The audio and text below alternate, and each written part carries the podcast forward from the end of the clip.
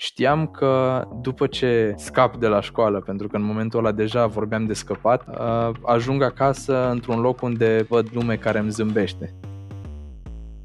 Hey, fellow devs! Am revenit cu o nouă experiență autentică de developer. Vorbim despre izvorul pasiunii, provocări, dureri, plăceri, drame și the latest shit in the software industry. Așadar, stai chill, relax și hai să stoarcem zeamă de developer din Vlad Rochian, care este un developer dedicat, Asta consider eu că înseamnă să fac ce-mi place, să privesc activitatea ca un ansamblu între muncă și restul și overall să fie plăcut, nu numai să îmi aleg o carieră bazată strict, strict pe pasiuni și în rest să fiu struggling. Totul a început pe când era în gimnaziu și se pregătea pentru Olimpiada de Informatică. De la pasiunea pentru mate și Olimpiade a ajuns la o concluzie convingătoare de a se dedica complet informaticii spre finalul liceului. Deși a început cu C++, ulterior a intrat în lumea Angular și Spring Boot în industrie. Acum e freelancer și nu doar atât, își petrece timpul și pregătind elevi pentru Olimpiadele de Informatică. Sportul îl atrage și el, își dă silința să se întoarcă la înot după o pauză mai lungă, iar în restul timpului preferă să stea relaxat și să citească din când în când. Un lucru cool despre el? Succesul în carieră se datorează în întregime susținerii și învățăturilor primite de la părinți. I-au insuflat curiozitatea și le-au învățat că munca e importantă, chiar dacă nu e mereu super satisfăcătoare. Cu o perspectivă proprie despre carieră și viață, invitatul nostru nu crede în a urmări doar pasiunile când vine vorba de job. Pentru el, e esențial să rezolvi probleme în societate. Haideți să-l cunoaștem! Măi, Vlad, bine ai venit uh, la Zeamă de Developer. Cum ești tu azi? Care e viața ta? Bine v-am găsit. În primul rând, mulțumesc pentru invitație. Viața mea e bună, ocupată ca de obicei, dar uh, un fel bun de ocupat. La voi cum e? Mai uh, a fost uh, un roller coaster și acum pe seară ne delectăm cu povestea ta. Andreea, la tine cum a fost? Ne hrănim cu povestea ta, Vlad, da. Uh, și la mine a fost o luni ca oricare luni, plină de interviuri, plină de meetinguri uh, și de-abia aștept să aud și povestea ta, Vlad. Nice. De, deși, deși în fiecare joi scoatem episod, noi înregistrăm uh, când și cum putem și cum pot invitații noștri. Așadar, de asta este luni la noi și joi la voi, probabil. nice. Bine, măi, Vlad, uite, după cum bine știi ce se întâmplă aici la uh, podcastul ăsta. Hai, povestește-ne, te rog, cum ai ajuns tu să guși din pasiunea asta pentru programare? Și când a fost momentul ăla când ți-ai dat seama că ești cu adevărat sau ești pe drumul pasiunii către programare? Din punctul meu de vedere e greu de izolat un moment specific pentru că de mic am fost atras de orice înseamnă știință și tehnologie și cu mult timp înainte să știu ce programarea, am avut pasiuni pentru matematică, fizică, astronomie și alte științe pe care nu mi le amintesc acum. Uh, aș spune că totul a pornit cu o curiozitate care s-a format uh, încă de la încă din perioada de dinainte de școală. Mm-hmm. Adică din cla- înainte de clasa 1? What? Da, înainte de clasa 1.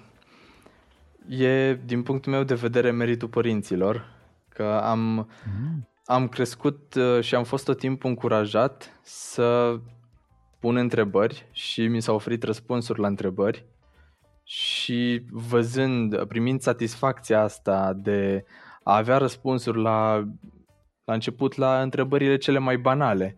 Uh, de ce n-am voie să trec strada, lucruri de, de genul ăsta.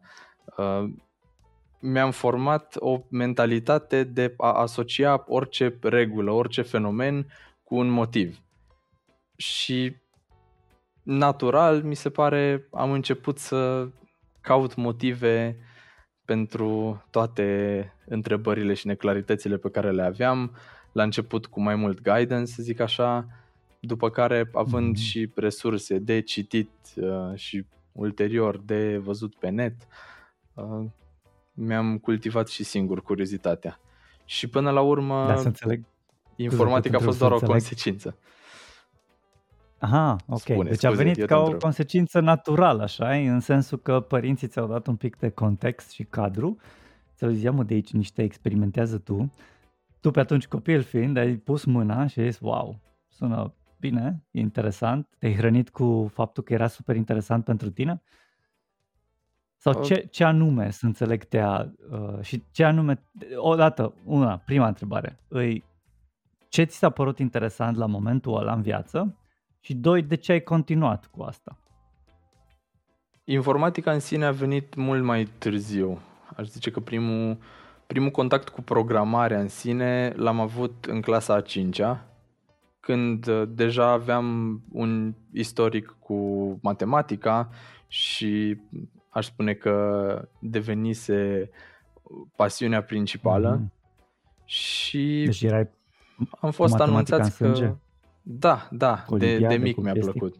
Da, da, acum nu puteam vorbi despre olimpiade înainte de clasa a 5 că abia atunci începeau. Dar au mai fost mici concursuri. uh, uh, Era concursul Cangurul, care era de matematică și acolo îmi Aha. plăcea, eh, era din asta Nice, multiple da, da, da. choice. Da, Da, da, și da, da, da. informatica în sine a venit uh, printr-o recomandare de la uh, profesoara de matematică. Ne-a anunțat la un moment dat, uh, la început unei ore, că se organizează un centru de pregătire pentru informatică. Eu nu știam ce e informatica. Pentru mine existau numai uh, jocuri pe calculator, uh, să mă joc cu Excel și alte aplicații din astea uh, așa, pe cont propriu, fără un scop neapărat. Uh, Dar... Să Dar înțeleg că informatica egal algoritmică pe atunci. Aia Da, înseamnă? pe atunci informatică egal algoritmică, cel puțin din punct de vedere al Olimpiadei. Uh, Mi se pare că numele de Olimpiada de Informatică este foarte pompos, când de fapt uh, Olimpiada de Informatică evaluează un set destul de, de nișă de cunoștințe. E rezolvarea de mici probleme de algoritmică și de coding. Uh, Înțeleg, înțeleg. Da, auzi, totuși, hai să înțeleg ideea asta. Ce anume a fost pentru tine interesant atunci când um, ți-a, părinții ți-au creat contextul potrivit pentru, pentru a ajunge uh, înspre programare? Cum, cum ai perceput-o tu atunci? Ce ți s-a părut interesant și sau de ce ai pus mâna pe? pe uh, vorbim despre informatică sau uh, înainte de? Nu, vor, vorbim înainte, atunci când ai spus că înainte de a începe școala ai simțit aroma asta de interes pentru tehnologie, într-un fel sau altul, uh, datorată și părin- datorită și părinților tăi. Acolo vreau să ajung. Dă, dă-ne un pic. Ce, ți, ce ai simțit tu? De ce și cum a fost pentru tine interesul manifestat pentru treaba asta? Nu cred că am un răspuns, pentru că interesele uh, au venit și au plecat. Am avut interese pentru multe subiecte Uh-huh. și Da, da, da. uh, pentru mine era o satisfacție să aflu lucruri noi, indiferent de domeniul uh, pe care îl exploram. Uh, la fel cum poate alți copii au fost de mici pasionați de, de muzică, nu știu, să cânte sau de pictură. Uh, Pe mine nu m-a, nu m-a atras atât de mult zona artistică, poate doar puțin desenul tehnic și natural m-am îndreptat spre zona de știință și cunoaștere. Acum, de ce informatica sau de ce astronomia? N-aș avea un răspuns la asta. Poate pentru că în direcția asta am avut cele mai multe resurse și m-am obișnuit cu zona, dar uh, nu Mm. cred că este o rețetă. Pur și simplu s-a Auzi, nimerit. crezi că astronomia cu matematica și algoritmica au ceva în, în comun sau nu? Toate la bază au matematică. Toate la bază au uh, arta calculelor exacte. Mhm. Până la urmă, Nice, cred că nice. toate, toate sunt uh, un fel de matematici aplicate. Interesant. Că, clar, clar, clar. Uh, și pentru tine, cum, uh, uh, cum funcționează încă mixul ăsta de trei? Uh, mergi cu ele într-o egală măsură sau ai pus pedala mai accelerat pe una dintre ele? Clar, aș spune că acum am pus uh, pedala pe informatică, dar m-am distanțat oricum de ce însemna informatica în timpul școlii. Uh-huh. Acum explorez mai mult uh, partea de programare în industrie uh, și pasiunile au loc așa pe lângă, pe lângă job. N-aș spune că am vreuna în mod special, tot așa, câte puțin din fiecare, când mai dau peste un articol, uh, mai, mm. mai deschid, mai arunc un ochi. Mm. Tare, tare, Dar nu am vreo... un pic pentru context. Spune, spune. N-ai vreo ce? Ziceam că nu am vreo abordare structurată pentru vreo pasiune de genul ăsta. Pur și simplu, cum pun mâna pe ceva... Cum? Mhm. Am înțeles. Nice, go with the flow, practic. Spune-mi, te rog, pentru context mai mult, uh, ce vârstă ai tu acum și unde te plasezi în uh, etapa carierei tale? Acum am 25. Uh, uh-huh. Mă plasez. Uh, lucrez de șapte ani, cred. Aproape șapte ani în industrie. Uh-huh. Uh, am terminat uh-huh. studiile, deci acum mă focusez cam numai pe deci terminat muncă. De da, cât timp am terminat? De un an și puțin. Am făcut licență mm. și master. În domeniu, bineînțeles. Nice. Și ești freelancer de șapte ani. Păi tu practic ai lucrat în timp ce erai încă la școală, la facultate. Da, da. Am lucrat, uh, m-am angajat din anul întâi, chiar dinainte să încep anul întâi. Și am mm. ținut joburi part-time pe tot parcursul facultății. Cred că am avut niște mici pauze de câteva luni, dar în rest, cam pe tot parcursul facultății am lucrat. Ulterior, spre finalul facultății, am început să pun mai mult accent pe lucru și mai puțin uh, pe studii și când am terminat am făcut tranziția full spre industrie. Ca freelancer lucrez de, nici nu știu, 2 ani, 2 ani și puțin, cam așa. Până în momentul respectiv am lucrat uh, în companii, ca angajat. Foarte interesant, Luci, ne-ai dus uh, prea departe, trebuie să te cerți că nu acolo suntem. ne întoarcem înapoi. Vlad, eram... Înapoi. Exact. Eram în clasa 5 când ai început să guști din ceea ce înseamnă informatica, de fapt, și ai ajuns la um, concurs, olimpiadă. Ajută-mă, Vlad, aici. Era olimpiadă La de chiar. toate, la de toate. Și la olimpiade, în, în a cincea, de fapt nu în a cincea, așa, în general, uh, am participat la mai multe concursuri.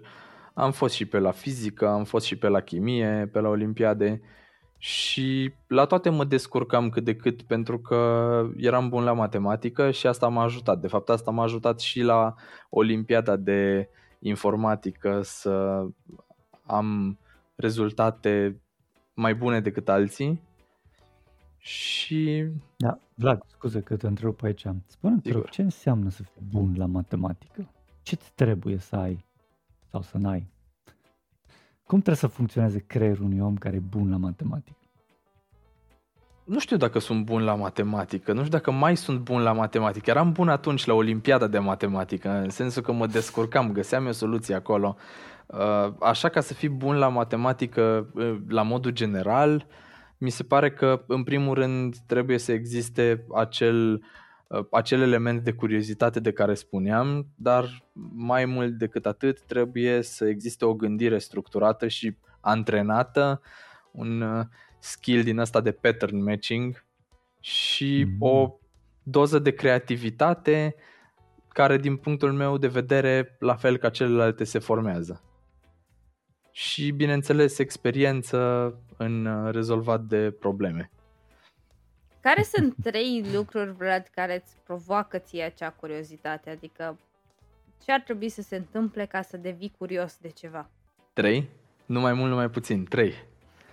Uh, în primul rând, pentru mine uh, a fost uh, accesul la resurse. În, în momentul în care mi s-a pus o carte, un articol, ceva în față, am avut tot timpul acest impuls de a arunca un ochi și uh, de a continua până ori ajungeam la capăt, ori, adorm- ori adormeam cu cartea în mână, ceva similar. Asta ar fi un factor. În al doilea rând, aș spune că e nevoie și de puțin guidance, că se întâmplă de multe ori, mai ales când ești la început, să te lovești de o informație pe care nu o înțelegi, pe care uh, nu, nu o poți procesa în faza aia și atunci ajută mult să ai o persoană pe care să o întrebi. Pentru mine persoanele astea au fost la început uh, părinții mei, ulterior uh, anumiți profesori. Și ah. știu că mai am un slot, mai trebuie să pun al treilea lucru, dar nu vine. Cred că al, al treilea lucru e pur și simplu o atracție naturală pentru un anumit domeniu. Ceva ce nu înțelegem sau pentru care nu există o rețetă, pur și simplu să facă click cu stilul meu de, cu personalitatea, cu stilul meu de gândire. Da, m-aș duce puțin mai, uh, mai practic, scuze Luci, că eu sunt foarte curioasă zi, aici zi, de cum, cum pornește curiozitatea asta. Ok, um, să zicem că ai 5 cărți pe masă sau poate nici 5 cărți, poate ai și un laptop, ai toată informația la dispoziție. Cum puneai degetul pe, uai, asta mi se pare interesant, vreau să aflu, vreau să învăț mai multe despre asta. Cum pornea totuși curiozitatea aia? N-am Te luai după copertă, după desen? Idee. Asta arată interesant? Hai să văd ce Aș scrie zice în ea. că și după desen, și după desen. Uh, știu că atunci când eram mic um, am avut o perioadă în care îmi plăceau dinozaurii și după aceea a venit partea de astronomie și pe mine mă fascinau desenele în care erau comparate dimensiunile, că era vorba de stele, planete, că era vorba de dinozauri. Îmi, îmi plăcea să văd uh, astfel de comparații și grafice și uh, axe ale timpului. Uh, îmi plăcea, m-a atras partea asta matematică, m-au atras numerele, m-a atras să văd numere și să le asociez. Dar dacă, dacă vrei să mergi mai departe de atât și să aflăm de ce m-au atras numerele, n-aș ști să vin cu un răspuns. Uh, poate doar, nu știu, când eram mic, am avut uh, jucării din astea, cifre magnetice pe care le puneam în ordine, am... Uh, mm mai, mult de, mai devreme de atât, uh, cred că primul obiect care m-a fascinat pe mine a fost uh, un ceas digital.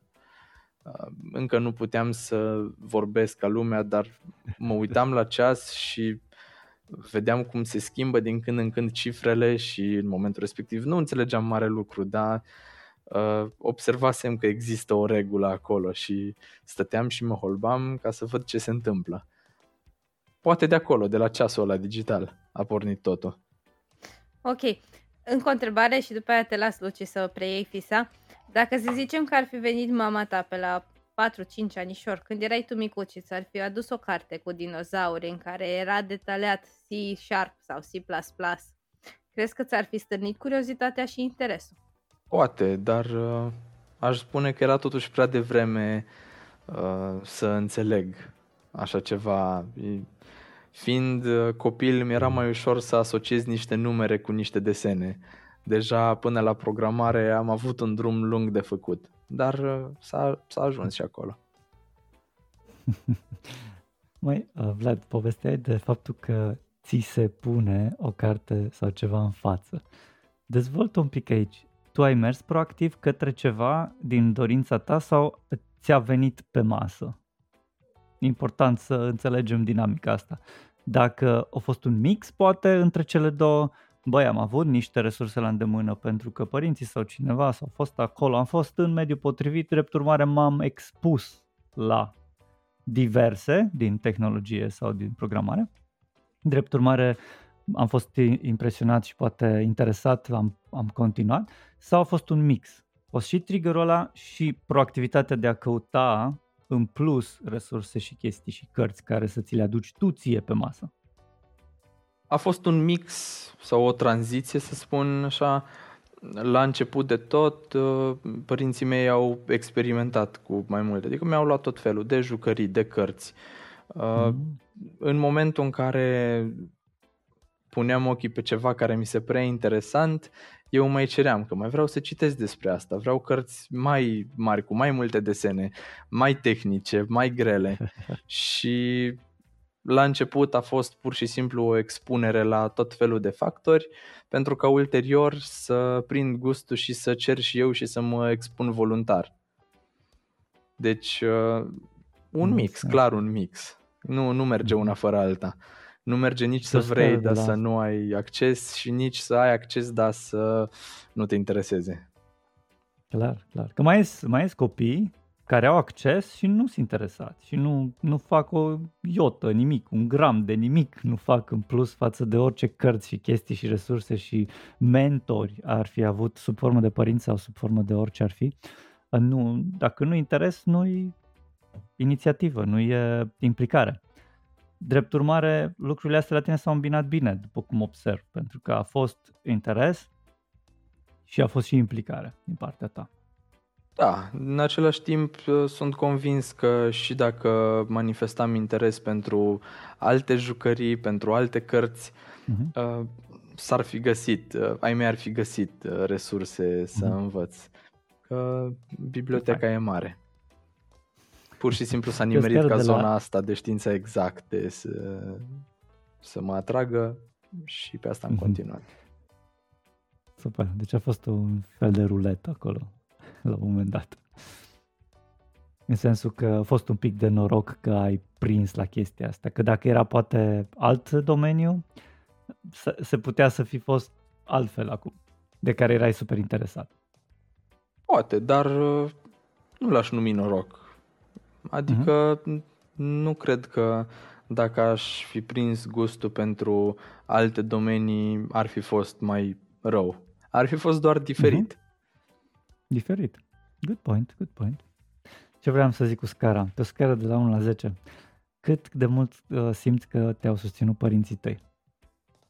Clar, 10. A fost susținere necondiționată și dacă nu ar fi existat, uh, nu aș fi ajuns nici jumate din uh, ce sunt acum.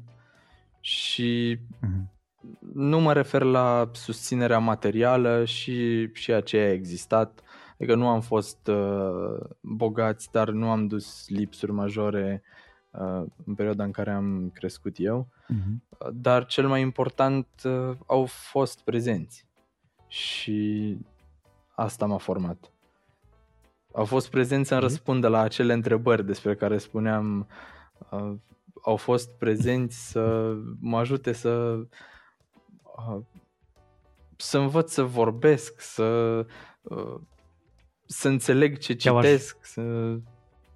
să înțeleg că te-au ajutat să te descurci singur, în sensul că ți-au dat tot ce ai nevoie și au fost susținători și ți-au dat baza, astfel încât să poți să te descurci tu pe cont propriu sau ți-au dat mură în gură? Uh, aș spune că mi-au dat baza și la uh-huh. nevoie uh, uh, și susținerea activă.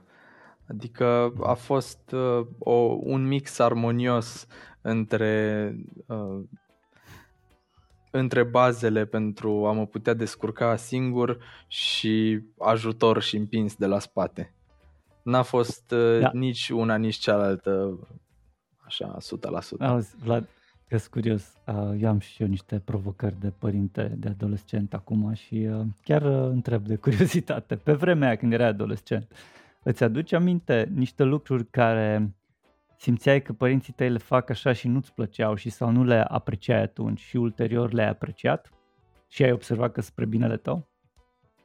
Da, da, somnul. Somnul? da. Cum când mă puneau să dorm, când când eram copil, nu voiam să dorm după masa, nu voiam să mă culc de vreme, iar uh, mă prefăceam că dorm uh, ca să mai stau puțin, nu, nu știu de ce, doar, doar așa să stau, doar de dragul de a nu dormi. Uh, și acum realizez importanța și acum caut activ uh, mai, somn. mult, mai, mai mult timp de dormit. Da, somn. E unul din obiectivele mele de zi cu zi. Interesant. Andreea?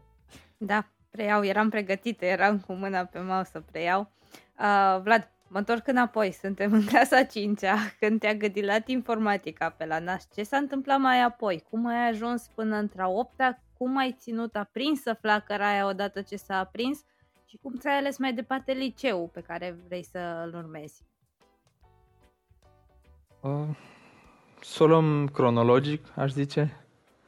Uh, a început totul cu, cu matematica, pentru că deși am, am, am aflat în clasa a 5 de această variantă de programare de Olimpiadă de Informatică, în momentul respectiv nu erau foarte multe centre și școli private și cursuri la fel cum sunt acum. Acum văd că peste tot sunt cluburi de tineret uh, și variante să faci un curs de inițiere. Pe atunci ori nu erau, ori nu știam noi despre așa ceva. A fost numai un centru de excelență unde n-am prea putut să particip uh, deoarece se suprapunea cu cel de matematică și matematica era prioritatea declarată. Așa că a fost și a fost și topicul pe care m-am focusat mai mult. Deci până la finalul gimnaziului uh, focusul principal a fost uh, matematica. Olimpiada de informatică a fost ca un side effect mm-hmm. unde nu aveam nu aveam nicio resursă specială de pregătire, dar mă foloseam de faptul că știu mate ca să mă descurc și să, să performez și acolo la Olimpiadă. Dar uh, principal a fost matematica, unde am avut uh, susținere din, din familie, pentru că și tatălui meu i-a plăcut matematica atunci când era la școală și a fost bun. Uh, m-a ajutat pe mine mai mult prin faptul că mi-a format, uh, mi-a format gândirea asta, nu, nu mi-a analitică? predat, nu, m-a, nu mi-a predat materie, mi-a explicat cum să gândesc analitic, exact. Asta, asta m-a ajutat pe mine. Deci tata a fost principalul profesor uh, pe care l-am avut eu uh, la matematică, dar uh, am avut într-adevăr și profesori foarte buni la clasă și ăsta a fost un alt noroc.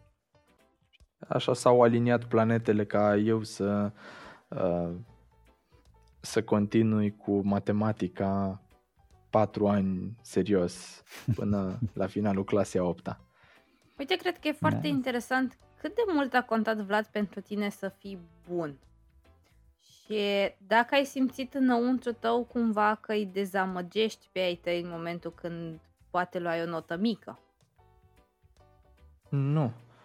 Uh, n-am simțit asta și aș spune că și asta e unul din lucrurile importante. Uh, am beneficiat de o susținere necondiționată și de o atitudine constructivă în momentul în care eram în fața unui insucces. Nu, nu era niciodată o atitudine de ceartă, de ce n-ai făcut, de ce alții au făcut și tu nu. Uh, era mhm. o atitudine de tipul, bun, hai să vedem uh, unde n-ai știut, unde nu, nu s-a putut și hai să facem împreună. Data viitoare o să iasă mai bine. Și din motivul ăsta eu nu am simțit niciodată o presiune să, să performez. Uh, a venit natural pentru că, din punctul meu de vedere, era un joc cu o componentă educativă. Sunt convins că dacă era altfel, nu aș fi... Uh, ori nu aș fi da. ajuns da. aici, ori aș fi ajuns, da, cu traume. Și mai bine fără traume. Vlad, clar, drept. Spune-mi, te rog, cum a fost pentru tine un moment greu când ai fost înțeles de părinții tăi? Uh, ziceai că era constructivă abordarea lor. Spune-ne un exemplu clar și concret. Cum a fost pentru tine când a fost nașpa? Să zicem, ai luat notă rea sau n-ai intrat unde ai vrut să faci, să n-ai luat, n-ai, n-ai avut, aș, n-ai uh, performat la așteptările uh, pe care tu și sau cei din jurul tău le-au creat pentru tine? Aș zice că un prim astfel de moment și poate cel mai important pentru mine, pentru că nu eram obișnuit cu asta, a fost un burnout pe care l-am avut prin clasa a șaptea.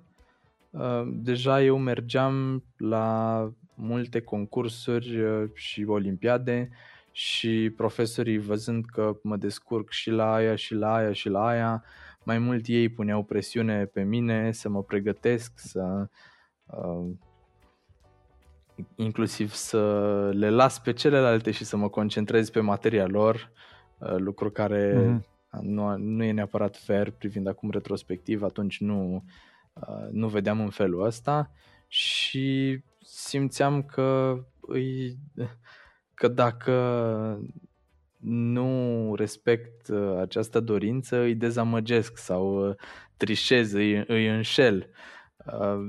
Și era cam imposibil să mă concentrez pe, pe toate în aceeași măsură și orice disciplină favorită aș fi ales, ar fi existat cel puțin un profesor care să fie supărat.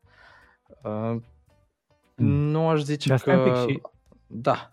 Și ai, ai ajuns la, la burnout, în sensul că l-ai simțit pe pielea ta? Cum s-a simțit pentru tine? ca un blocaj mental, adică probleme simple pe care le știam uh, să mă obosească tare și să uh, fiu incapabil să rezolv lucruri simple, inclusiv de la școală, să fiu incapabil să învăț o lecție, pentru că în general era uh, destul de mare accent și pe învățatul ăsta mecanic deci eu mm. aș zice așa, o, nu neapărat o diminuare a performanței, cât o, o oboseală Era mentală, mai da, mult mai greu, o oboseală mentală foarte accentuată, cauzată de orice task din acesta intelectual. Și mm-hmm. nu știu, nu știu cum uh, m-au ajutat ai mei în momentul respectiv, dar știu da, eram prea mic să conștientizez genul ăsta de eforturi, dar știam că după ce scap de la școală, pentru că în momentul ăla deja vorbeam de scăpat, uh, ajung mhm. acasă mm-hmm. într-un loc unde mă simt confortabil și unde văd lume care îmi zâmbește. Deci uh, au creat un context, uh, asta metodele îmi sunt necunoscute, probabil o să înțeleg, adică sper să înțeleg în momentul în care o să fiu eu în situația lor, dar au creat un context în care eu să fiu confortabil acasă și să le spun despre problemele astea și m-au ajutat cu uh, o gestiune a timpului, o, uh, atunci am început eu să învăț să mai structurez și programul, pentru că până atunci era mm. simplu. Pur și simplu iau materiile, le iau în ordine în funcție de când e uh, scadența la fiecare temă și le bifez așa una câte una. În momentul... Uh, Ai început să prioritizezi, să pui da, chestii, da. băi, dacă nu mai e timp, nu mai fac la asta. E. Da, exact. Uh, ok, hai să ne alocăm atâta timp pentru asta, atâta timp pentru asta și acum nu contează, nu, nu a mers mai mult de făcut, acum luăm o pauză și ne odihnim, mai facem și altceva, mai, uh, mai ieșim la o plimbare. Deci a fost, uh, a fost important. Deci asta e practic modul în care tu ai reușit să-ți revii. Da, și bineînțeles, faptul că nu au existat uh, reproșuri chiar dacă da, mm-hmm. poate, poate aș fi meritat. A existat ajutor. Mm-hmm. Ce fain, ești privilegiat, măi. Sunt foarte privilegiat. Multă, puțină lume se poate lăuda cu astfel de atitudine și uh, bucură-te Sunt de ea. foarte privilegiat și conștientizez lucrul ăsta, că am avut uh, cel mai important lucru pe care putea să-l aibă un copil, susținerea părinților. Ce tare. Auzi, da, chiar de curiozitate. Tu puneai întrebări, ziceai, și ai rămas uh, în ideea asta de puneai întrebări și părinții tăi îți răspundeau și îți dădeau spațiu și timp și structură și tot ce aveai nevoie. S-a întâmplat vreodată să pui întrebări foarte, foarte stupide și să primești totuși răspunsuri calde și liniștite și cu intenții bune de la părinți, fără să-și pierdă răbdarea? Sunt convins, da, sunt convins. Adică pun întrebări stupide și acum și... Nu, nu mai țin eu minte și probabil uh, dacă ar fi acum să aud ce întrebări puneam, probabil 90% mi s-ar părea stupide. Dar uh, ce, ce țin minte e că n-au fost niciodată tratate ca stupide. Mm-hmm, mm-hmm. Super. Asta e important pentru, uh, pentru self-esteem, pentru imaginea de sine și încrederea în tine, practic. Deci tu ai avut oportunitatea să-ți creezi o încredere în tine, în sine, uh, de top, practic, aș putea să spun, că ai avut tot ce trebuie. Acum conștientizezi că asta te ajută în demersurile tale din carieră și viață? Faptul că ai o bază atât de sănătoasă și cu încrederea în sine bine pusă la punct? Clar, clar. Uh, tot timpul mai e, uh, se poate și mai bine și e de lucru în direcția asta, dar uh, mă ajută foarte mult și în profesia de zi cu zi, faptul că mi-am format această încredere și, nu în ultimul rând, faptul că am în continuare încredere în, în familie și știu că la nevoie pot să primesc ajutor din partea lor. Adică e o chestie continuă, nu s-a, nu s-a oprit în momentul în care am făcut 18 mm. ani. Vlad, mergem un pic mai departe și vreau să te întreb când s-a pavat în mintea ta uh, ideea de a fi programator?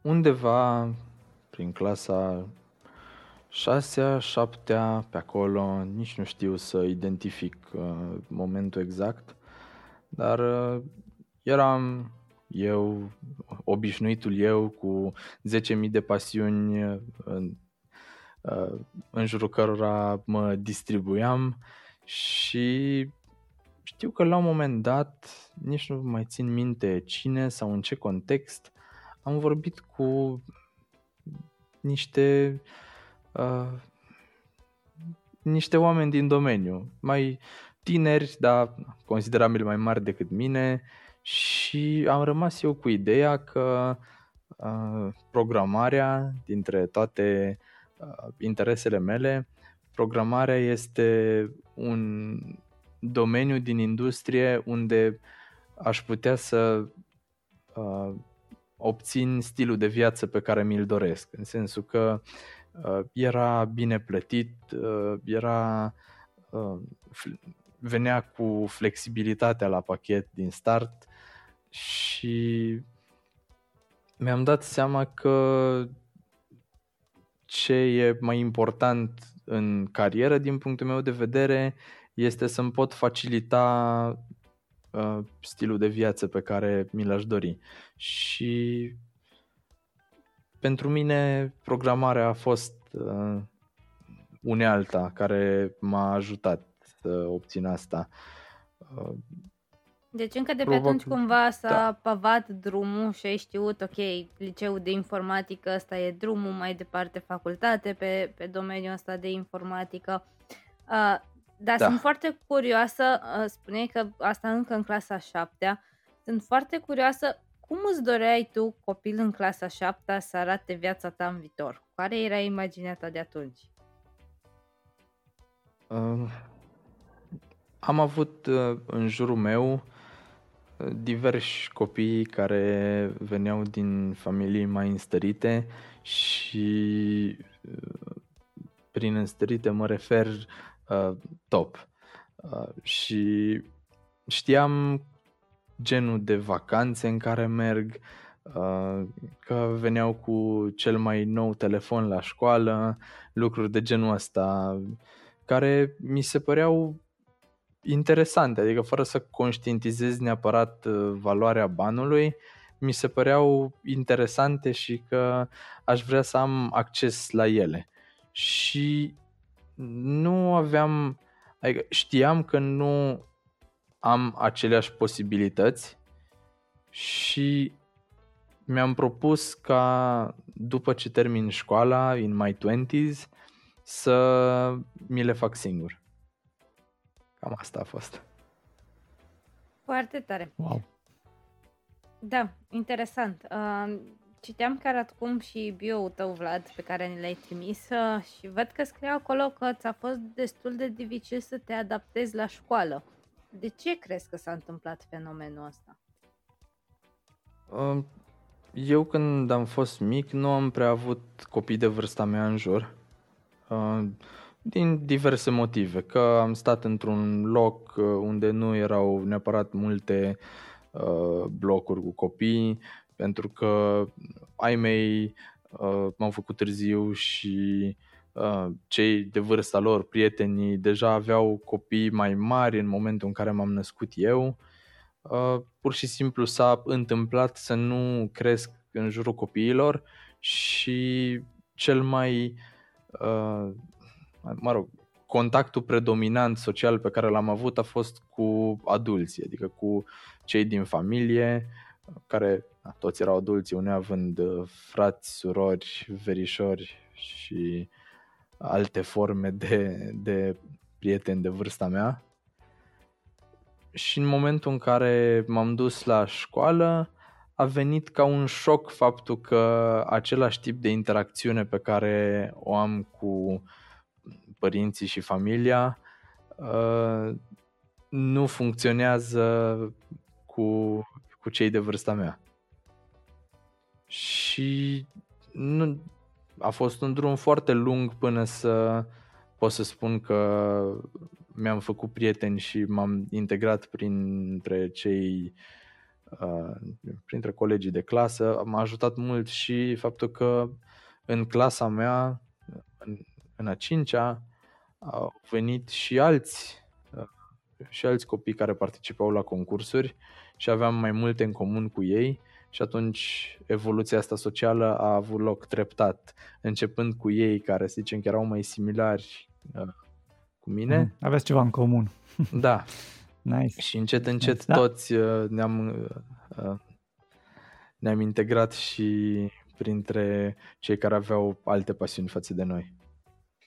Păi, la, la un moment dat ziceai că ai făcut one-on-one sessions, ai predat practic informatică sau algoritmică, hai să zicem, uh, altor elevi sau studenți.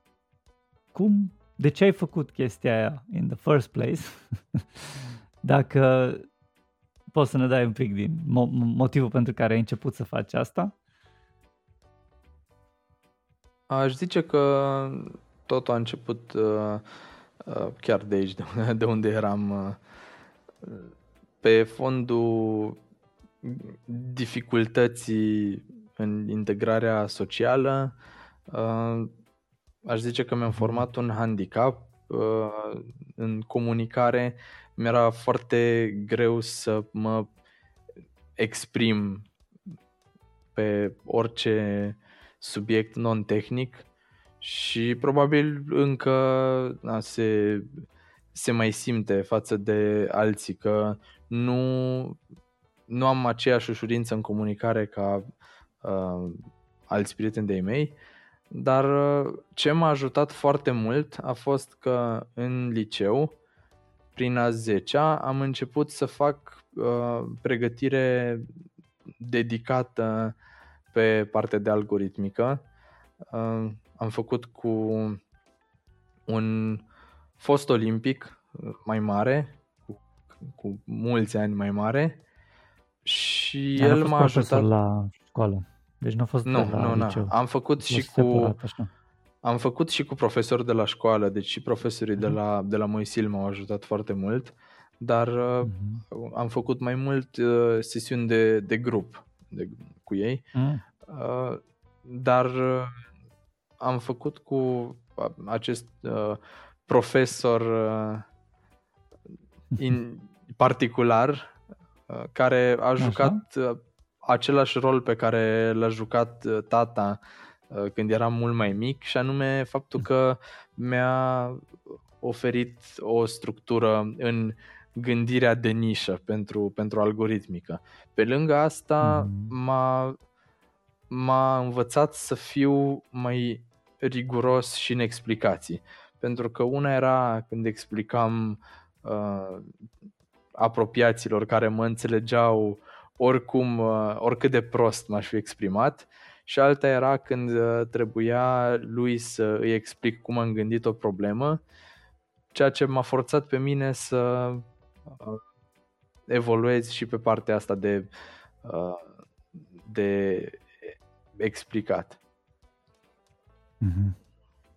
Și ca urmare naturală, în momentul în care am văzut cât de mult m-a ajutat pe mine genul ăsta de pregătire, am zis că pot să ofer și eu mai departe același uh-huh. lucru altor Ce ai fost inspirat. copii. Da, ai fost da. inspirat de, de... Ok, și ce? Dă-ne un pic două, trei ingrediente. De ce a fost uh, bun acest mentor pe care l-ai avut uh, imediat după ce tatăl tău a pasat ștafeta către acest uh, profesor, putem zice în profesor, deși poate că nu preda în mod normal, doar că și el era mega pasionat de uh, algoritmică, din câte am înțeles. Întrebarea este ce ingrediente bune a avut uh, acest mentor care să te ajute pe tine să îți iei zborul în algoritmică? Cred că același lucru, ca și mi-a oferit același lucru pe care mi l-a oferit familia când aveam uh, preocupări mai, mai generale, dar în momentul în care am început să mă concentrez strict pe partea asta de algoritmică, un domeniu mai de nișă, uh, deja uh, părinții mei nu mai aveau cunoștințele uh-huh. cât să mă da. poată îndruma spre specific. Așa că predarea ștafetei a fost naturală pentru că am găsit pe cineva cu un uh, stil similar uh, similar de gândire uh-huh. și de explicat și care să-mi poată oferi și această îndrumare pe nișa pe care am ales-o. Cum e stilul? Dă-ne un pic din casă. Ce, ce, ce stil are? Explică lucrurile de la rădăcină. Uh, încearcă să te facă să înțelegi la fiecare nivel posibil. Există genul de om care pune întrebări și te lasă să-ți găsești singur răspunsuri. Sunt mai multe stiluri. Care e stilul? care a funcționat la tine? Sau care l-a Aș avut zice el că asta o, com- o combinație între faptul că era important pentru orice problemă sau topic pe care îl discutam să înțeleg ce se întâmplă la toate nivelurile, uh, Adică mm-hmm. nu, nu exista ideea de, ok, învață asta pe de rost și pe asta o aplici. Nu, trebuie să înțelegi de ce este așa, chiar dacă este, nu știu, un algoritm clasic, să înțelegem de ce se mhm. întâmplă asta și ca și mod de îndrumare, într-adevăr, este fix cum ai spus, în sensul că îmi punea întrebări și eu mă prindeam de soluții răspunzând uh, așa una câte una la întrebările pe care mi le punea. Mm-hmm. Deci practic descopereai uh, ghidat. Descopeream ghidat, da.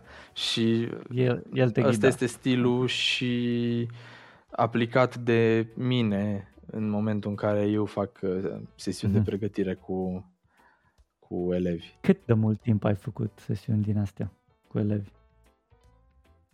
Uh, adică cam cât, cât timp am predat, nu? Sau... Da, cam cât timp ai predat, dacă poți să zici așa din avion niște sau... Aș zice că am început da. prin...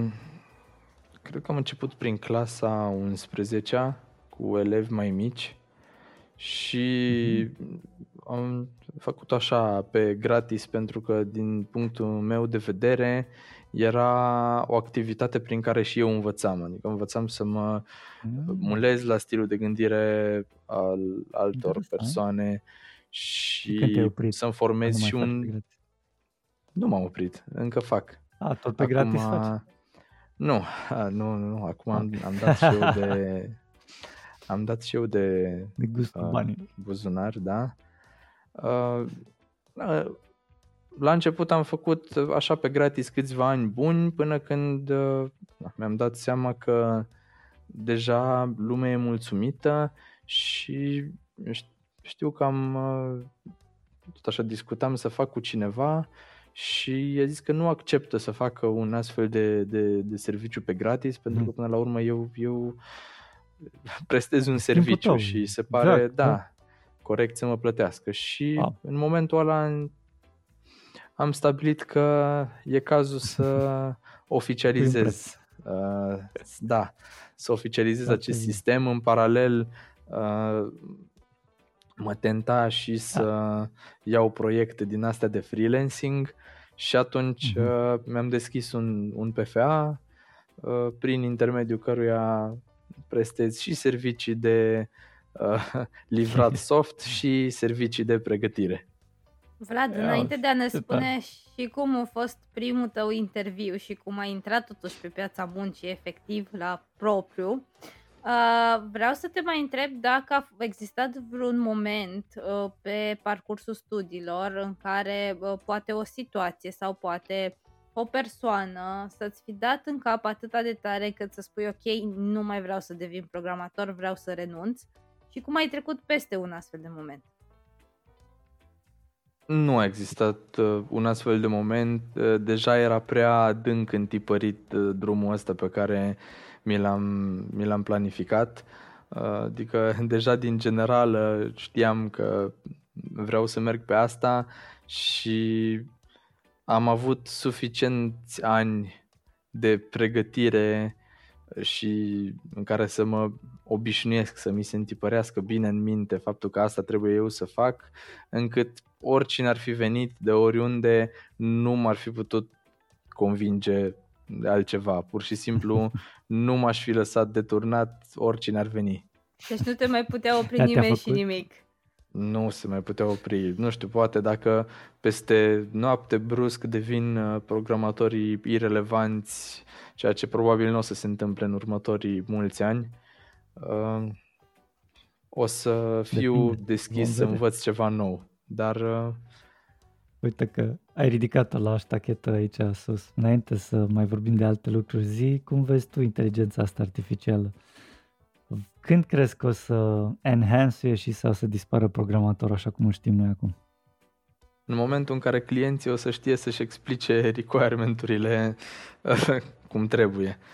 Uh, no, nu, glumesc. Uh, eu nu cred că simt că eu, simt se că poate... durere acolo la Nu, nu, nu, era, știu că era o, era o glumă clasică, era da, de da. ceva, de câțiva ani pe internet.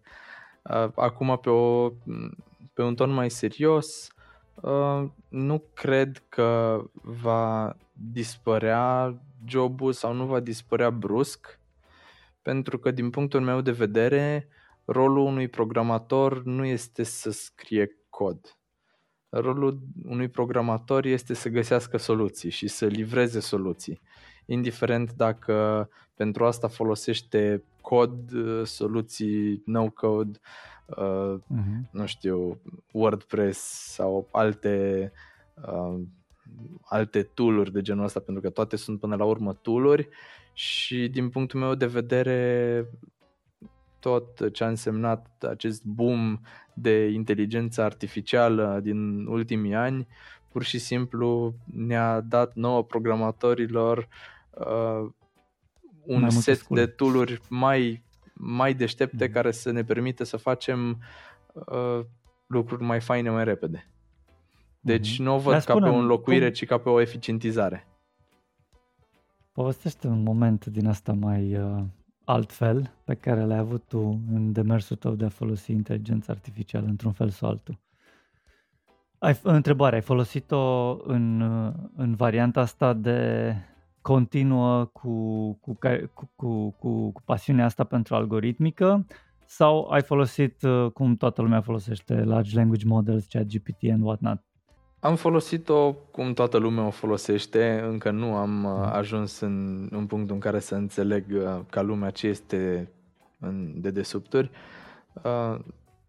dar am folosit aceste tooluri populare și sunt n-aș zice dezamăgit, pentru că până la urmă m-au ajutat și uh, sunt uh, chiar sunt utile într-o anumită măsură, la fel cum uh, poate până acum câțiva ani uh, jumate din timp uh, mi-l, petre- mi-l petreceam pe Stack Overflow ca să uh, înțeleg și să văd soluții implementate de alții. Acum, practic, prin intermediul acestor tooluri, mi se oferă o sinteză a ce, ce există deja în knowledge base. Uneori este o sinteză prea sintetică, atât de, atât de rău sintetizat încât nu funcționează uh, sau e incorrect, dar uh, e... Da, are, uneori, uneori are e fapt, neajunsuri. Uneori, clar, clar. Păi da, dar numai suntem, suntem pe drumul către. E suntem destul de pe drumul către și... Da, eu, eu aștept. Aștept să fie mai bun decât e acum, pentru că am, am remarcat și eu uh, diverse neajunsuri ale acestor tooluri, pentru că mhm. până la urmă impresia mea în situația de astăzi, nu știu, astăzi 20 noiembrie, poate mâine o să fie diferit sau joi când apare podcastul, uh, dar astăzi mi se pare că până la urmă uh, aceste tooluri doar sunt un uh, doar o sinteză, sunt doar o sinteză de Stack Overflow și a altor uh, resurse mm. pe care deci tu, na, le găsești și în altă formă. Mai mult, tu l-ai folosit mai mult doar pentru search purposes, nu l-ai folosit ca asistent. L-am folosit mai mult pentru search și, și pentru generare de cod ca să văd cum ar arăta o soluție similară sau să văd cum ar trebui să arate ceea ce trebuie eu să fac și pentru explicat. Uh-huh. Deci uh, am mhm. încercat uh-huh. mai multe mai multe uh-huh. variante. Dar până ce la urmă pentru bune te-a ajutat sau nu? Da, clar, clar m-a ajutat. Adică uh, mi se par destul de performante pe partea asta de generare de proceduri simple, de, uite, de exemplu, dacă lucrezi pe un limbaj uh, cu care n-am mai lucrat înainte, uh, e foarte la îndemână să consult un astfel de tool pentru a vedea cum pot să fac ceva ce în mod normal eu aș ști să fac, dar uh, cu care nu am experiență în limbajul ăla. Sau să mhm. primesc niște da, da, recomandări de cum aș putea să scriu mai bine uh, niște instrucțiuni într-un limbaj unde poate nu am uh, uh, nu sunt așa proficient. Mm-hmm. Mai, hai să mergem un pic mai departe cu cariera ta. Când ai avut primul interviu? Cum s-a simțit? Cum l-ai avut? Ce ți mai aduce aminte de atunci? Primul interviu a fost uh, practic pentru primul job. În, uh, înainte de anul întâi de facultate, în momentul în care am, am venit cu zero experiență în industrie, aproape zero experiență în industrie, doar cu o bază pe partea asta de algoritmică și n-aș zice că a fost foarte stresant, nici măcar n-a fost un interviu propriu-zis, pentru că era clară poziția în care vin, adică vin ca total necunoscător al industriei și tot ceea ce mă recomandă este uh, reputația și gândirea formată din, din Olimpiade. Așa că mm. nu era mai mult de explorat în momentul respectiv. Uh, și era un post de internship, să înțeleg. Da, era un post, era un post de internship, da. Uh-huh. Și a fost uh, mai mult o discuție informală despre uh-huh. uh, ce a, vreau Având să în fac. vedere că rezultatele tale de la Olimpiadă și au zis cuvântul n-a mai trebuit să dai niciun test tehnic? Da, adică uh-huh. mă gândesc că a fost și aspectul ăsta, dar uh, oricum uh, fiind pe o poziție de internship uh, și perioada respectivă fiind una cu multe angajări pe poziție entry level, uh, nu nici nu se nu cred că erau așteptări să știu mai mult. Așteptarea era să cresc în cadrul uh-huh. firmei și practic experiența cu olimpiadele era o dovadă că eu sunt capabil într-adevăr să învăț. Eu Super mergeam tare. acolo păi, să învăț. Cum, uh, cum ai reușit să crești? Cum ai reușit să atingi acele așteptări? Care au fost niște lucruri importante care ți minte că s-au întâmplat sau au fost cadru suficient de bun pentru tine astfel încât să poți crește? În primul rând, uh, un prim pas, să zic așa, a fost să conștientizez că programarea industrială e total diferită de ce a însemnat Olimpiada de Informatică. Și trebuia să, mă, să fiu confortabil cu ideea că, deși am niște cunoștințe pe niște nișe, acum pornesc practic de la zero, uh, uh-huh. mă rog, nu chiar de la zero, că să zicem am învățat un limbaj și mi-era deja destul de la îndemână să testez un cod, să văd dacă merge, uh, să găsesc erori. Deci uh, eram obișnuit cu partea de coding, mm-hmm. dar care din punctul meu de vedere e, uh, e o parte foarte mică din ce înseamnă software development. Deci atâta timp cât am fost confortabil cu ideea că trebuie să încep de la hai să zicem un 0,1, că nu e chiar 0. De asta tu ți-ai adus-o în creierul tău. Tu ți-ai pus-o înăuntru creierului tău. Ideea. Da, da, adică la început mă așteptam să fie mult mai mult din ce am făcut pentru Olimpiade, dar în momentul în care am ajuns acolo mi-am dat seama că este uh, o știință cu totul nouă. Mm, și înțeleg. altele sunt nice. prioritățile în software development decât la Olimpiadă, la algoritmică, decât Care la interviuri. Ce-ți mai aduce aminte? Care e cea mai mare diferență? Între algoritmic hacking, ol, al, olimpiade versus industrial software development? În primul rând, prioritățile, pentru că la algoritmică se punea foarte mare accent pe uh, eficiență, mai mult pe partea de uh, eficiență și uh, consum minimal de resurse și încadrare în niște limite. Mm decât uh, în a avea un clean code, uh, de mm-hmm. a avea teste, uh, mă refer la mm-hmm. teste unitare sau așa. E, da, da, e unit test. Deci, în timp practic, ce în industrie și... mi s-a părut că e mai uh, e mai mare, e mult mai important aspectul de a construi ceva ce să poată fi preluat și de altcineva sau chiar de mine a doua zi, să pot să mă uit peste codul ăla pe care l-am scris și să mai înțeleg ce am vrut să fac. Nu, nu arunc doar codul într-un black box, îl trimit uh, spre evaluare, văd că iau 100 și am închis cu totul problema respectivă. Aici trebuia să și livrez ceva citibil. Uh, nu era așa de mare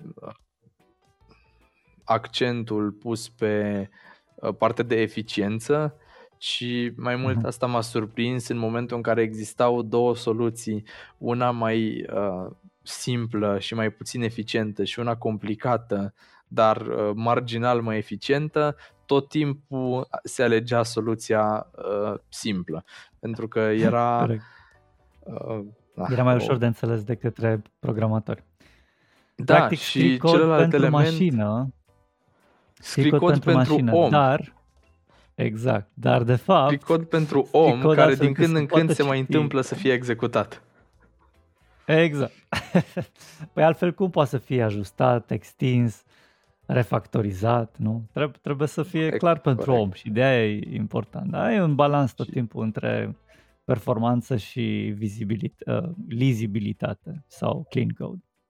Da, da, am, am aflat și eu asta în momentul respectiv și cealaltă mare diferență pe care, uh, de care m-am lovit a fost uh, complexitatea proiectelor, adică la Olimpiadă ești obișnuit cu um, ești obișnuit cu rezolvarea de probleme punctuale, adică primești uh, un, o foaie cu un enunț cu niște date foarte clare ce se dă, ce se cere, uh, rezolvarea ca și cod la o astfel de problemă de obicei se încadrează în, să zicem, 100 de linii, uh, mai rar ajunge și pe la 200, poate, poate 300, dar foarte rar.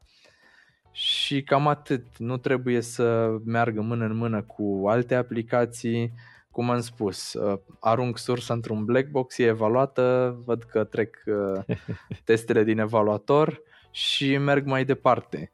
Uh, în industrie, complexitatea proiectelor e cu totul alt. Asta m-a, m-a șocat pe mine la început, faptul că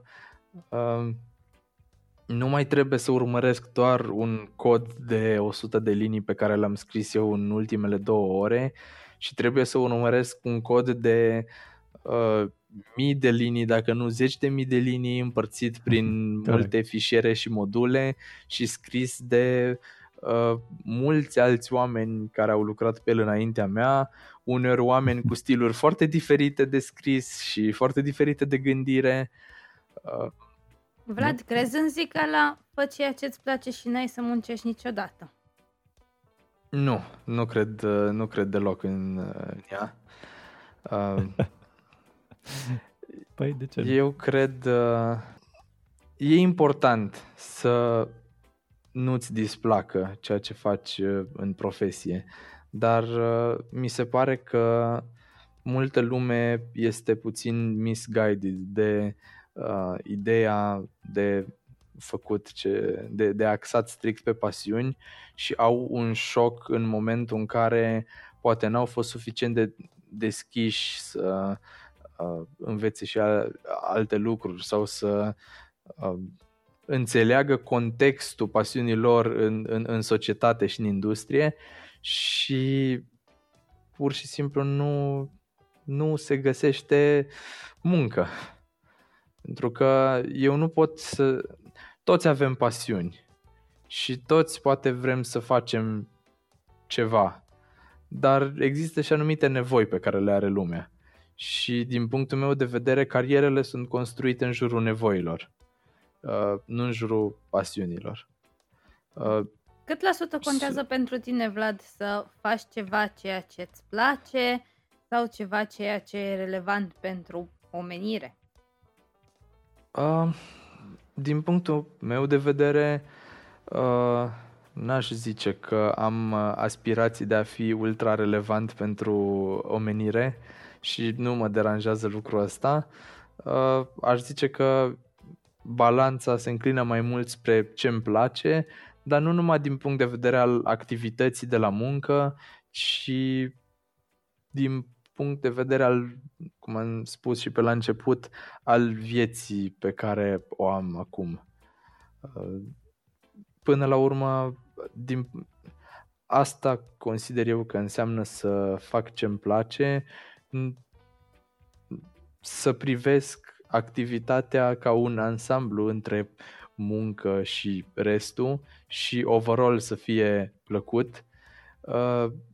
Uh, nu numai să îmi aleg o carieră bazată strict, strict pe pasiuni și uh, în rest să fiu struggling. Uh, deci e important Hai, să...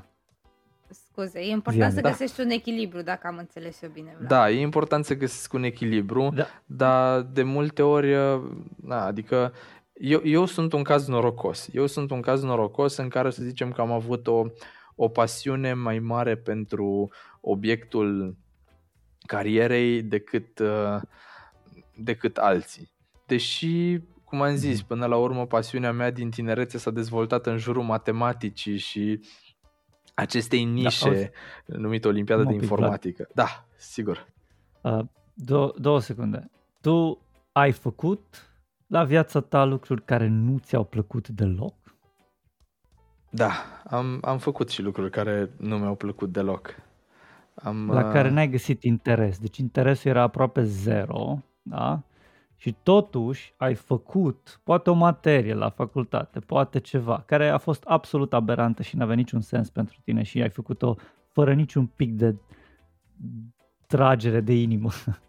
Cum a fost pentru tine și de ce ai tras? Aș zice că s-a întâmplat destul de des, mai ales în, în școală uh, generală, liceu. Uh, majoritatea materiilor uh, erau materii față de care nu aveam neapărat un interes, ba chiar erau domenii pentru care aș fi avut un interes, dar mi l-am pierdut complet din, din cauza caracterului obligatoriu. Și okay, deci, motivația deci era... Tras. Așa, deci am motivația. tras pentru că știam că trebuie făcut. Știam că se reflectă în, în ceva, știam că a, îmi ating un obiectiv trăgând. Știam că dacă iau note mari, mm-hmm. intru la liceu bun. Știam că mai departe, dacă intru la un liceu bun, am context să mă pregătesc pe ceea ce vreau eu să fac cu adevărat.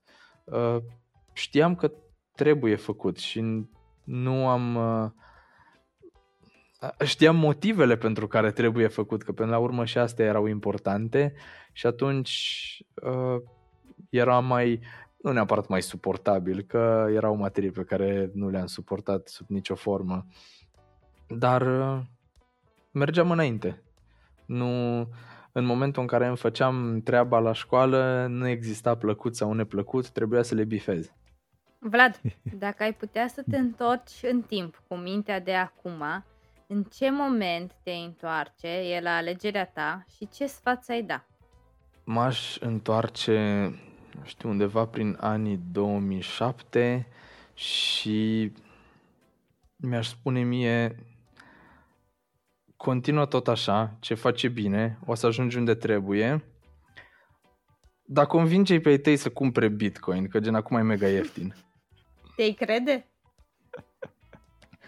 Uh, m-am gândit, m-am gândit de multe ori gen să-mi setez un, o parolă, un, un cod din asta pe care să-l știu numai eu și atunci dacă mă întorc în timp ca să-mi dau un astfel de sfat, să pot să mă conving că, că, gen, că e legit. Și care-i codul, ne poți și zice? Păi atunci, deci cam pierde farmecul, nu? Glumesc, Cred că l-am uitat. L-am, l-am și uitat. Că nu, nu, nu s-a mai întâmplat de multe ori să am uh, tangențe cu un time traveler, deci na, ce nu se folosește se, na, se atrofiază. Bun, Vlad, te duce mai departe. Noi mai călătorim cu tine și de data asta călătorim uh, în viitor și te vezi pe bancă 70, 80, 60 de ani. Am fost corectată de multe ori. Uh, ce te-ai întreba? Nu cred că nu cred că m-aș întreba ceva, adică uh, mi se pare că sunt anumite lucruri care nu trebuie, nu trebuie aflate înainte de timpul lor și dacă, dacă aș afla orice uh, din, din viitorul meu, uh, aș strica aș strica farmecul. Sau poate chiar aș lua decizii mm. proaste și atunci n-aș mai ajunge acolo. Până la urmă, mm. dacă, dacă am o informație în plus acum despre viitorul meu, atunci n-aș mai ajunge în viitorul ăla, pentru că dacă mergem uh, uh pe un model determinist, ar trebui cu informația în plus să merg pe altă cale. Deci, n- cred că aș, uh, aș sta cu minte. Aș sta cu minte și aș vedea ce, uh, ce mi se așterne. Nice. Bine, mai. Asta e. Omul nu are întrebare pentru el. Asta, ce? Știi cum e? Cum, se, cum bine zice Vlad, că dacă afli și poți să schimbi cursul, cursul uh, sau uh, branch, time branch-ului, că fiecare s-ar putea să se despartă, nu? Time branch-ul în momentul Practic, când da. Uh, afli ceva. Da, și atunci nu bătrânelul de acolo poate nu mai e, nu mai există, poate literally Cam în momentul așa. respectiv ai un alt time branch. Sweet. Sau poate am Bine, un șoc mergem... și nu găsesc pe nimeni. Exact.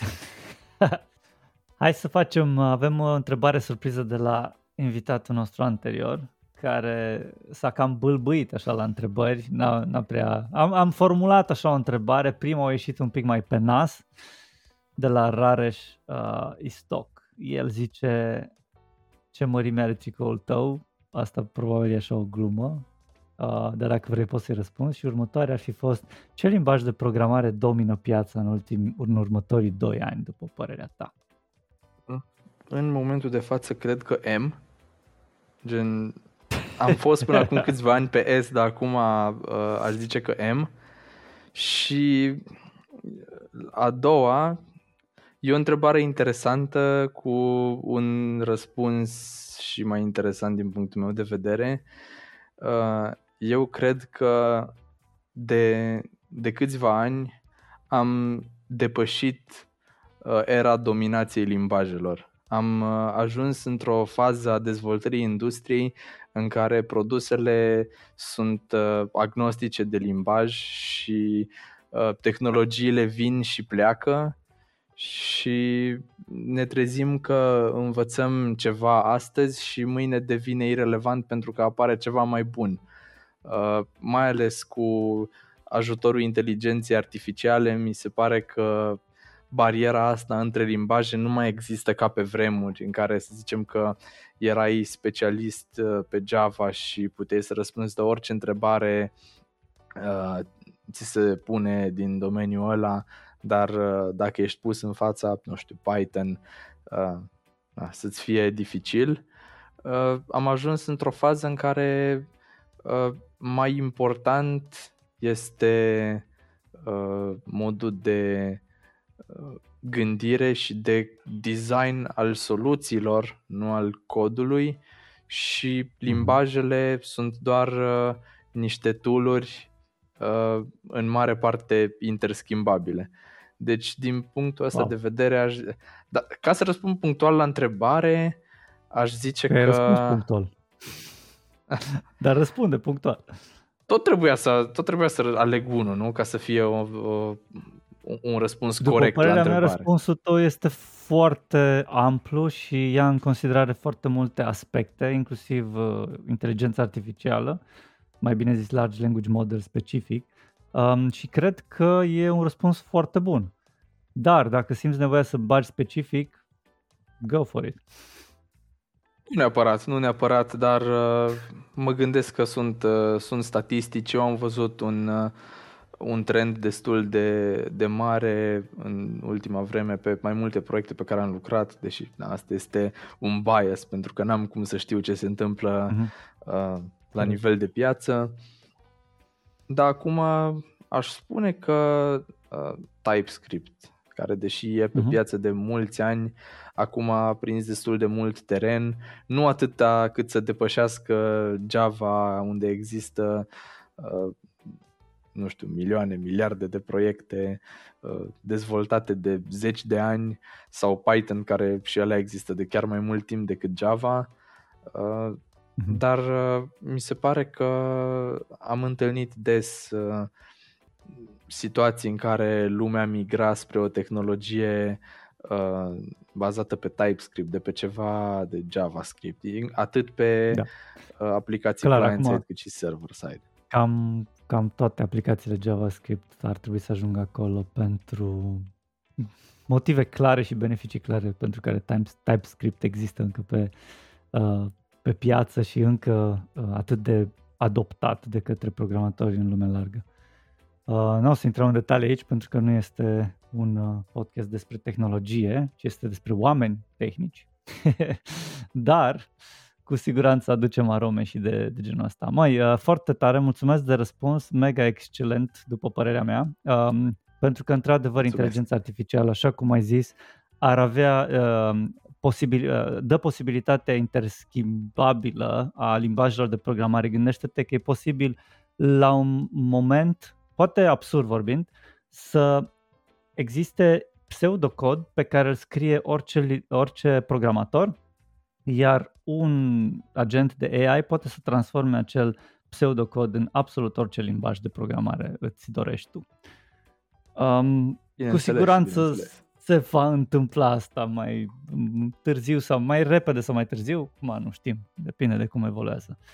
Um, Deși eu sunt convins că se poate chiar și acum, într-un mod rudimentar și barbar. Bine, Vlad, să trecem, te rog, în revistă și întrebarea ta pentru următorul invitat. Care este și cum sună ea de la tine putere? Uh, sincer să fiu, nu, nu m-am gândit la o întrebare, așa că I'll just wing it. Uh, presupunând că și următorul invitat uh, a, a activat sau în invitată. domeniul ăsta de, sau invitată, da, invitat genderless, că nu, nu este Aha. important. uh, presupunând că a activat de ceva, de câțiva ani, ori în IT, ori într-un domeniu tangent, uh, că e academia, că e industrie. Uh, Sigur. Întrebarea mea e... Da, da, am văzut. Întrebarea mea e dacă în momentul de față uh, viața așa în ansamblu uh, cu job, cu pasiuni pe lângă, cu familie, cu prieteni este cum uh, și-ar fi imaginat în momentul în care a decis să uh, aleagă acest drum în carieră. Nice. Dacă se ridică sau, uh, sau nu la nivelul așteptărilor. Dacă se ridică la nivelul așteptărilor de când... Interesant. Sunt unii care fac conversie sau reconversie profesională, uh, gândindu-se la viața asta și la, la felul cum arată viața. Sunt unii, uite, spre exemplu, știu oameni, băi, aș vrea să, aș vrea să, să fiu și eu în, în software development pentru că am auzit că oamenii pot să fie digital nomads și să se plimbe prin, prin lume și să lucreze de oriunde. Doar ideea uh, că e posibil e appealing pentru majoritatea care fac reconversia asta profesională pentru scopul ăsta. Um, Într-adevăr, da, cunosc și eu și eu cunosc că am avut colegi la facultate care uh, erau la a doua facultate. Terminaseră deja uh-huh. licență sau chiar master și, și lucraseră pe alt domeniu, în construcții, uh, pe parte mai umanistă sau alte similare și care au ales uh, drumul ăsta cu scopul reconversiei mm-hmm. profesionale și au fost uh, mulțumiți și mm-hmm. uh, chiar uh, au ajuns să fie realizați pe, pe domeniul ăsta. Și asta okay. doar mi se pare că susține ideea mea de mai devreme, faptul că poate în carieră nu e atât de important să faci strict uh, pasiunea sau prima pasiune la care te gândești, ci să alegi cariera care îți permite să te ocupi de pasiuni. Hmm. Interesant zis și bine zis. Mai Vlad. Că e în perioada pontată, că e pe lângă. Ideea e să fie acolo, că viața e scurtă. Să fie acolo. Spune-mi, te rog, Vlad, ai ceva de anunțat, lucruri care vrei să le mai zici în încheiere? Nu se întâmplă foarte multe lucruri interesante la mine, deci uh, uh, nu o să scot până la finalul anului un album nou sau uh, vreun film, ceva, deci Înțeles. poate la următoarea. Bine, Vlad. Vlad, a fost o mare plăcere să-ți auzim povestea. Mulțumim frumos pentru timpul tău. Eu mulțumesc pentru oportunitatea de a expune povestea uh, și na, pentru invitația de a fi aici alături de voi. Mulțumim că ne-ați ascultat, mulțumim invitaților și nu în ultimul rând mulțumim echipei care a făcut acest podcast posibil. În urechile voastre s-a auzit zeamă de developer și au avut plăcerea de a vă fi host Lucian Corduneanu și Andreea Rugescu. Vă așteptăm cu o nouă experiență săptămâna viitoare. Dacă v-a plăcut, vă invităm să dați un share și un subscribe paginii noastre. Power by Sensidev, Love by Lunch.